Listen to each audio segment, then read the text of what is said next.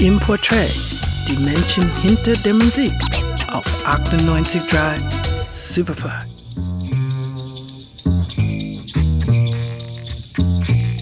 Eigentlich wollte er immer Drummer werden. Er liebt Percussions über alles. Und obwohl er als Multiinstrumentalist auch Schlagzeug spielt, gehört er zu den wichtigsten Saxophonisten des Jazz. Der am 13. Oktober 1940 geborene Pharoah Sanders.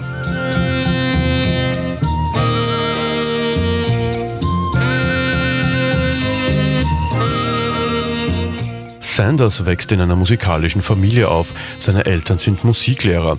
Zunächst lernt er Klarinette und steigt später während der Highschool auf das Tenorsaxophon um und macht sich mit dem Jazz vertraut. Seine frühen Vorbilder waren James Moody, Sonny Rollins, Charlie Parker und John Coltrane. Als Teenager spielt er auf lokalen Blues-Gigs in Little Rock und verdient so sein Taschengeld. Nach der Highschool zieht er nach Oakland in Kalifornien, wo er Musik studiert. Während dieser Zeit spielt er in Clubs des San Francisco Bay Area Jazz und Rhythm and Blues und macht sich so als Musiker einen Namen.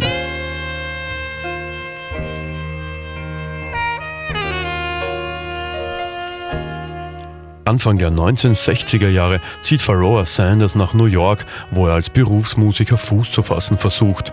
Bis 1965 kann er jedoch keinen nennenswerten Erfolg erzielen, sodass er gezwungen wird, diverse Nebenjobs anzunehmen und sogar sein Instrument verpfänden muss.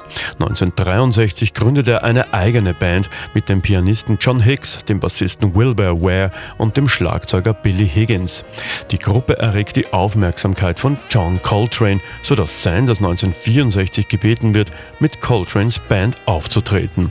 Sanders und Coltranes Musik aus dieser Zeit wirft die traditionellen Jazzformeln und die funktionelle Harmonie über Bord und konzentriert sich stattdessen auf Töne, wie sie unter anderem auf Coltranes Album Ascension von 1965 zu hören sind.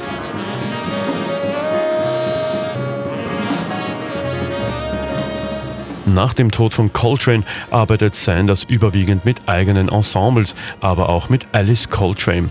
Nach einem Debütalbum für das Label ESP mit Pianistin Jane Getz veröffentlicht er von 1966 bis 1973 mehrere Alben für das Label Impulse gefolgt von einem Ausflug unter Arista.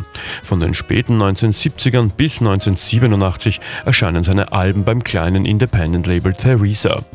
Sanders gilt als einer der Begründer des Ethno-Jazz, wobei er den Islam und die spirituellen Traditionen Afrikas oft in seine Arbeiten einbezieht und zum Thema seiner Musik macht. Heute feiert er seinen 75. Geburtstag. Alles Gute, Pharoah.